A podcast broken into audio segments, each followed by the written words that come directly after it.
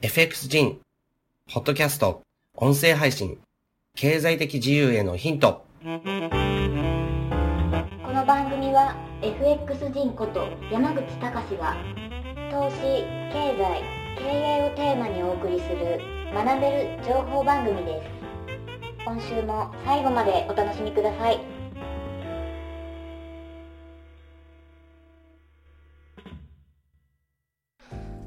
はい、えー、こんにちは、FX 人です。えー、今日はですね、えー、長崎に原爆が投下された日なんですね。で、その日にですね、自分は、えー、このポッドキャストの方をですね、収録しています。で、もう本当にですね、もう約80年も、えー、昔の話になるわけなんですけど、えー、日本は、まあ、あの、戦争に負けるわけですよね。あの、沖縄激戦、そしてですね、うん、東京大空襲、また広島、長崎への原爆投下、えー、そういったことを経てですね、えー、8月15日、えー、終戦をですね、迎えるっていうことなんですね。で、あのまあ、たまたまですね、自分は、えー、ちょっと、えー、テレビを見てまして、その長崎のですね、あのえっ、と、記念公園のところで、えー、ですね、えー、まあ、あの、たくさんの人たちが、その祈ってる姿とか、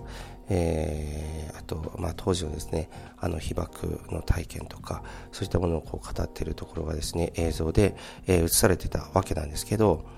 あの、昔はですね、自分自身、あの、若かった頃っていうのは、あんまりですね、こういったことっていうのを考えなかったんですね。で、ただ、まあ、あの、どんどんですね、こう、年を取ってくるにつれて、えっ、ー、と、こういった、その、なんていうかな、あの、えー、他人がですね、こう経験したこと、えー、そういったことに対する共感っていうものは結構強くなってきたなっていうふうに思います。で、えー、何かの本によれば、あの、若い頃っていうのは、えっ、と、記憶力とか、え暗記力、まあ、そういったものがですね、非常に優れているということなんですけど、例えばですね、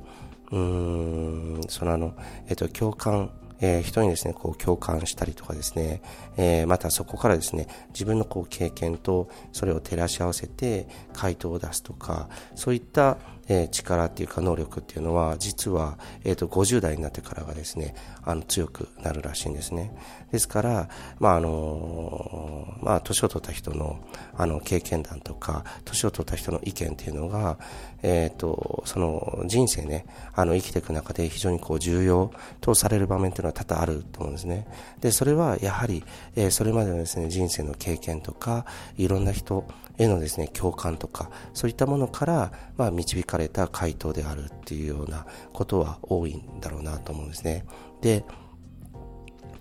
まあ、すごく難しいのが、えっ、ー、と、こういったものっていうのは数学とかと違って、回答が一つではないんですね。その、それぞれの人生っていうのは、それぞれの、えー、人固有のものなので、あのー、もう、たくさんのですね、人生があるわけです。ですから、まあ、それぞれのですね、たくさんの、えっ、と、回答っていうのが出るわけなんです。で、だからこそですね、あの、そこっていうのは、あの、その、えっ、と、体験とか、共感とかした、その経験から出る、えー、回答っていうのは、えっ、ー、と、まあ、ある種参考であって、その自分自身の人生っていうのは自分自身でですね、こう模索して、進んでいかなければいけない。最終的にはそういうものなんだなと思うんですよね。でですね、あのー、今日はあの、その長崎の、えっ、ー、と、記念式典をですね、見てて思ったのが、あの、たまたま思ったんですけど、えー、たくさんの人がですね、祈りを捧げてるわけなんですね。で、このあの、祈り、まあ、祈ってる姿を見て、自分自身が、あ、そういえばっていう感じで思い出したんですけど、えっ、ー、と、これはですね、昔読んだ本なんですけど、あの、医学に関する本だったんですが、えっ、ー、と、あの、例えば、えー、誰かがですね、あの、病気になりましたとかっていう時に、えっ、と、家族がですね、その人の回復をこう、祈ったりすることっていうのはよくあると思うんですね。で、その祈り方っていうのはまあ、いろいろだと思うんですけど、まあ、えっ、と、回復を願う、祈る。で、そういったですね、あの、パワーをですね、まあ、与えるような行為っていうものがあったケースとなかったケースっていうのを、えー、比較する研究っていうのが、えー、と、まあ、臨床実験みたいな形であったのかな。で、あの、そのえ、結果によると、実はですね、そのあの祈ったりとか、まあ願ったりっていう行為がですね、あった、えこととなかったことっていうのは、あの、祈ったりした方が、えっ、ー、と、その後のですね、願いっていうのはこう叶う確率が非常に高まるっていう、その、まあこれはあの、病気に関しての、あの、調査だったんですけど、そういったですね、結果になったわけです。つまり、確たる証拠はないんだけども、あの人間がですね、こう祈るっていう行為とか、あとは、あの願うっていう行為ですね。こういったものっていうのは、には、えー、一定の効果があるだろうというふうに、えー、考えられるわけなんですね。で、なんかそれは、えっ、ー、と、その人まあ、例えば、まあ、このケースであれば、その病気で寝てる人ですよね。病気で寝てる人の、まあ、近くで、えー、病気で寝てる人に、そのあの、祈ってるっていう行為をしてるんだっていうことを、えー、教える必要っていうのはないわけなんですよね。あの、場所が離れててもいいわけだし、えー、そうなるとですね、じゃあ、えっ、ー、と、なぜです、なぜですね、そういった祈ったり、願ったりっていうことをしたら、えっ、ー、と、病気が回復する傾向にあるのかっていうことなんですね。で、あの、これもですね、あの、昔自分がですね、本で読んだことなんですけど、えっ、と、あの、えっ、と、まあもちろんですね、携帯もですね、インターネットも、あの、なかったような時代の、まああの、実験なんですね。で、あの、実験のですね、あの、細かいところっていうのはもう僕は覚えてないんです。覚えてないんですけど、えっ、ー、と、そのあのメインとなるところは覚えてますので、まあどういう実験だったかというと、例えばその細かいところは全部仮ですね。仮なんですけど、あの、確かですね、この実験は、えっ、ー、と、えー、フランスのですね、学者がやったんだと思うんですけど、あの、まあ、あの、こういうことです。えっ、ー、と、まあ、フランスのある町に、まあ、1000人、まあ、これ1000人かどうかわからなわからない、わからないんですけど、あの、1000人集めましたと。で、集めて、そこであ、ある問題を出すんですね。で、その問題っていうのは、あの、誰もですね、あの、答えられないような問題なんです。例えば、もうこれ、これも仮にですけど、例えば、じゃあ、フランスのニースに住んでいる、なんか何々さんの、えー、お孫さんの名前はとか、そういった誰も答えられないような問題なんですよ。で、そういったものを問題として出す。で、あの、参加した1000人は、やっぱり答えられないわけなんですよね。で、そうするとですね、えー、その問題を出題した方で、あの、正解は、えー、そうですね、あの、その、えっ、ー、と、お孫さんの名前はっていうことで、えっ、ー、とですね、これもまあ、あの、まあ仮なわけですけど、まあフランスなんで、えー、どうしようかな、お孫さんの名前はアランですっていうふうにこう伝えるとします。で、そうするとですね、伝えた瞬間に、今度はですね、フランスじゃなくても遠く離れたブラジルで、えー、同じですね、問題を出題するって、あのブラジルにいる1000人にですね、で、あの、フランスでは誰も正解者いなかったわけです。でも、フランスでは、あ、あえっ、ー、と、ブラジルではですね、あの、すぐにですね、えっ、ー、と、同じ問題をスタートして、ブラジル人に、じゃあフランスのニースの誰々さんの、えー、お孫さんの名前は何ていうか答えてくださいっていう問題を出すわけです。で、そうするとですね、そうい不思議なことなんですけど、えー、ごく少数の方が、えー、アランじゃないかなっていうふうに、やっぱりですね、答えるらしいんですよ。で、あるんじゃないかなってこう答えて、それで、で、主催者側が正解はあらんですっていうふうに答えると。で、えその後ですね、すぐその直後にですね、あの、アメリカでもですね、同じようにやるんですね。で、そうするとですね、今度は、アメリカの方では、えっ、ー、と、それはあらんでしょうっていう人たちがまた増えるんですね。で、こうやってですね、あの、増えていくんです。で、あの、フランスのニースに住んでいる何々さんのお孫さんの名前っていうのは、あの、誰も知らないはずなんですよね。誰も知らないんだけども、えっ、ー、と、フランスで、まず1000人、がその情報を知ったことによってですね、あの直後にですね、えー、ブラジルの方の1000人のうちの何人かが、えっ、ー、と、あらんじゃないかなっていうふうに考えるわけなんですね。で、その直後にアメリカでやる。つまり、フランスの1000人、えー、ブラジルの1000人というふうに2000人が知った段階では、もっとですね、あのー、それがアランであるっていうことを、えー、確信する人たちが増えるっていう現象なんですね。で、これは、えー、昔ですね、なんていうか、えっ、ー、と、まあ、よく本であった101匹目の猿現象と呼ばれるものと同じなんですよ。で、101匹目の猿現象っていうのは、あの、ご存知の方もいるかもしれませんけど、あの、えー、離れ小島でですね、あの、えっ、ー、と、孤島でですね、あの、まあ、猿がいて、猿がですね、まあ、あの、まあ、餌とか食べるわけですけど、その中で、ある猿が、えっ、ー、と、確か、えっ、と、芋を食べるときに、その芋をですね、食べる前に、えー、海水で洗って食べるっていうことをちょっとあの試しにやるんですね。で、やってみたところ、あ、結構美味しいなっていうことになるわけなんです。で、そうなると、その島にいる、まあ、100匹の猿たちが、みんなですね、次々それを、まあ、実際に見てですね、で、真似をして、まあ、あの、洗い始めるんですね、芋を。で、芋を洗って食べるっていうことを覚えるわけです。で、そうすると、その島の中で、あの、100匹までの、まあ、猿たちがみんなこう、芋を洗うという行為をする。ここまではいいんですけど、101匹目が洗い出す。つまりこの100っていうのは、まあ、比喩なんですけどね。あの、必ずこの数っていうわけじゃないんですけど、え島で101匹目のですね、あの、猿が芋を洗い始める。と、その途端にですね、全く離れた、全然情報が伝播してない、えー、島でもですね、なんか、あのー、何匹かの猿が、あれ、洗ってみようかなっていうことで洗い始めるっていう現象なんですね。で、そうやってですね、こう広がっていくっていう、これがですね、101匹目の猿現象って言われるものなんです。で、さっきのですね、そのフランスの実験というものも、まあ、これとですね、あの、同じような形なんですよね。で、あの、こういう話を思い出したのは、結局、今日ですね、そのあの、えっ、ー、と、長崎、えー、記念公園のですね、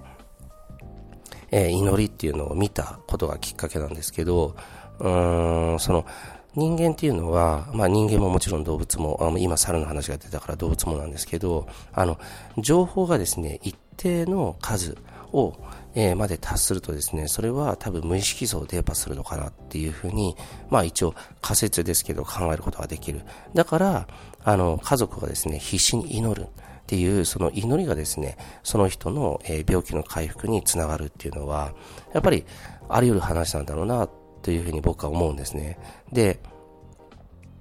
あの、クロスリテリングとか、まあ、あの、日本投資家育成機構で、あの、自分がやってる会社ですね。こちらの方は、まあ、情報、ある種ですね、情報というものを販売している会社、皆さんにこう、ご提供している会社ですね。で、あの、もちろんですね、あの、その情報っていうものは、まあ、ある人にとっては有益だけど、ある人にとってはそうではないということだってあると思うんですね。で、そういったものをこう、合う合わないっていうのをこう、見つけていく過程っていうのが非常に重要なんですけど、やっぱりその前にですね、もっと重要なのは何かというと、あの、この情報を、え、知るっていう行為かなっていうふうにやっぱり思います。僕自身は。あの、世の中のですね、変化っていうのは非常に、まあ、早いし、その中で、あの、投資とかトレードとかってこうやられてる、えー、方々、えー、がですね、人生をですね、こう変えてってる、そういった人たちが、どんどんですね、今増えていってるんだ確かなんですね。で、昔はですね、FX で稼いで人生を変えるとかっていうのは、まあ、あの、なかったような話なんですよ。で、投資でですね、人生を変えるっていうのは、もう本当に何十年も前だったら一部の人だけの話。でも今はですね、あの、巷に、そのあの、トレーダーとして、まあ、専業トレーダーとして生きてるっていうような人たちが、やっぱり増えてきてるわけですね。で、そういう人たちが一定数増えてくると、またさらにですね、増えるっていう状況なわけです。で、そのですね、あの、増えていく流れによってですね、まあ、日本のとこの投資教育とか、あの、投資環境っていうものはどんどんですね、いい方に、え、変わっていくんだろうなと思うんですね。あの、他のですね、あの、欧米諸国のようにですね、金融とか投資っていうものが、まあ、経済を動かしてて、で、それらの力によってですね、まあ、世の中のですね、あの、いろいろなサービスが生まれて、多くの人が助かってっていうような、そのですね、まあ、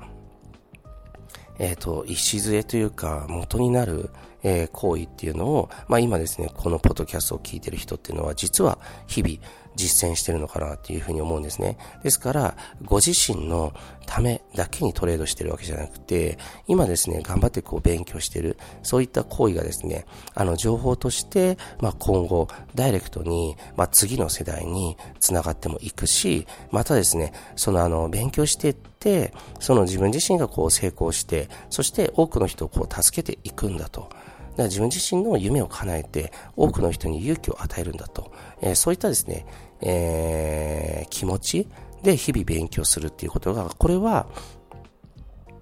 えー、ダイレクトにですね、誰かにこう伝えなくてもですね、実は、あの、101匹目の猿現象で、無意識レベルで多くの人にこう伝播していくのかなと思うんですよね。で、そういった人たちがこう、あの、増えてきてるから、えー、それで人生をですね、こう変えて、充実した人生っていうものを、まあ、過ごすと。えー、そういう人たちがですね、増えてきてるからこそですね、あの、えっ、ー、と、トレーダーっていうのが、まあ、巷で、あの、認知されつつあるし、えっ、ー、と、専業トレーダーとして生きていく人たちが、こう、やっぱり増えてるのかなっていうふうに思うんです。で、もちろんですね、専業トレーダーになるとか、まあ、兼業トレーダーでもいいんだけども、トレードとか投資でですね、成功していくっていうのは、あの、一定のですね、努力、えー、そしてですね、一定の期間っていうのが、やっぱり必要なんですね。一時的に利益が出るっていうことであれば、えー、ちょっとした勉強だったりとかね、あの、ちょっと、えっ、ー、と、情報を知るっていうことでできると思うんです。けれども、あの、1年、2年、3年、そして10年とですね、まあ、あの、えっ、ー、と、資産をですね、たくさん築いていくんだっていうふうに、それでですね、人生をこう変えて、で、多くの人をですね、こう助ける、そういう源に自分自身がなるんだっていうふうに、もう考える方は、えっ、と、勉強をですね、やっぱり、あの、終わりなく続けていく必要があるかなとやっぱり思いますよね。で、その続けていくっていう行為が、あの、先ほどの話のように、その無意識その電波っていうものに、えー、繋がっていくし、またですね、そうやって、こう、人生をこう変えていく、その姿が、まあ、多くの人たちに、まあ、勇気を与えるんだろうなと思うんですね。で、あのー、まあ、本当具体的に言えばですね、例えば何かの手法とか、まあ、一つの投資ですね、えー、っていうものを学んで情報を知ったということで、じゃあそれでですね、えー、それでですね、あの人生がその長期的に変化していくかっていうと、実はやっぱりそこは難しくて、やっぱりですね、自分自身もそのえー、利益が出るまでに、まあ、あの、えっ、ー、と、安定的にですね、トレードで、あの、稼げるっていう段階までやっぱり5年かかってるわけです。で、これを聞いてる方っていうのはもう今情報が溢れてる時代なので、5年なんてかからないはずなんですね。で、かからないけども、やっぱりですね、あの、自分自身もこう、いろんなロジックを、えー、試してみて、自分に向いているものとか、まあまたですね、今の相場には向いてないけど、1年後に向いているえー、ロジックだとか、いろんなものをこう自分の前に並べてですね、そしてそれらをこう組み合わせて、その相場でこう勝ち続けられるようになってきたわけなんですね。で、えー、何回も何回もこういろんなロジックを、えー、と組み合わせていくと、最終的にそれらを全部こう組み合わせた自分なりのトレードスタイルっていうものが、まあ、出て、できてくるわけなんです。で、そこがですね、あの、すごく重要なところで、なんか、あの、その、やっぱり、まあ、自分自身も、その、あの、いくつかのロジックっていうものをやっぱり使うし、えー、組み合わせるわけなんだけども、えっ、ー、と、核となるところは自分自身はライントレードに軸を置いてるんですね。で、これはもう人によっていろいろだと思うんです。で、プロでですね、やってるトレーダーの方々でも、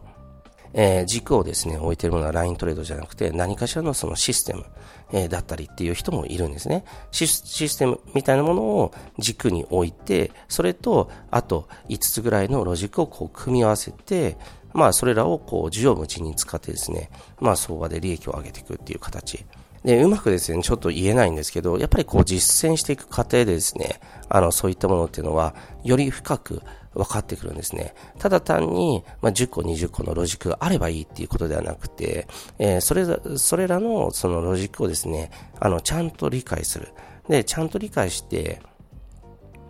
まずはそれぞれ合致した相場で、その合致したロジックが使える状態になるっていうことですね。で、それができたらですね、じゃあ今度は、細かいこと言えば、その、えっと、そのロジックはルールなので、えっと、そのロジックにこう、えっと、合致してるけども利益が上がらないっていう場面を、まあ、あの、で、エントリーをしないっていうことをやっていくわけなんですね。で、それをやっていくと、まあ、残ったところだけ利益が、まあ、出やすいという相場が分かってくるわけです。で、次はですね、それぞれのこうロジックの、えっ、ー、と、その組み合わせ方っていうのをこう決めていかないといけないんですね。で、ただ単に A というロジックと B というロジックっていうものを、えー、組み合わせてやるのではなくて、あの A と B っていうものをよく知れば知るほどですね、あ、これはこういうふうに似てて、こういうふうに違うんだなっていうことがわかるわけなんですね。ですから、その同じ相場でですね、えー、同じように使ってリスクをヘッジするっていうことができるようになってくるわけです。で、これはですね、ちょっとポッドキャストではですね、すごく伝えづらいことで、もしかしたら聞いてる人の中で何言ってんだって思われる方とかもいると思うんですね。で、で、今回はまあこういう話じゃないので、まあこの話はもうそろそろですね、えー、やめにするべきかなと思うんですけど、まあ、要はですね、トレーダーとしてですね、まあ、成功していく、あの、投資家として成功していくっていうのは、まあ、世の中にですね、経済循環の仕組みを、えー、作る元になったりとか、まあ、多くの方をこう助けるとか、そういった、まあ、元になる行為なので、ぜひですね、そこを目指して、まあ、多くの方に頑張ってほしいなと思います。で、それら頑張ってる姿勢っていうのは、無意識層を伝播して、多くの方々に影響を与える。だから、まあ、うん、そうですね、頑張る。で、頑張って自分の人生を変えるんだ。で、変えた後はですね、多くの人を助けるんだっていう風な思いを持ってですね、え、ー、と、勉強したり、あの、ロジックを学んだりとかしてほしいなと思っています。はい。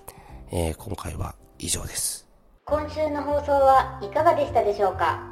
弊社クロスリテイリングでは投資に関わる様々な情報を発信しています。ひらがな3文字で、投資に教科書の科で、投資家と検索してみてくださいね。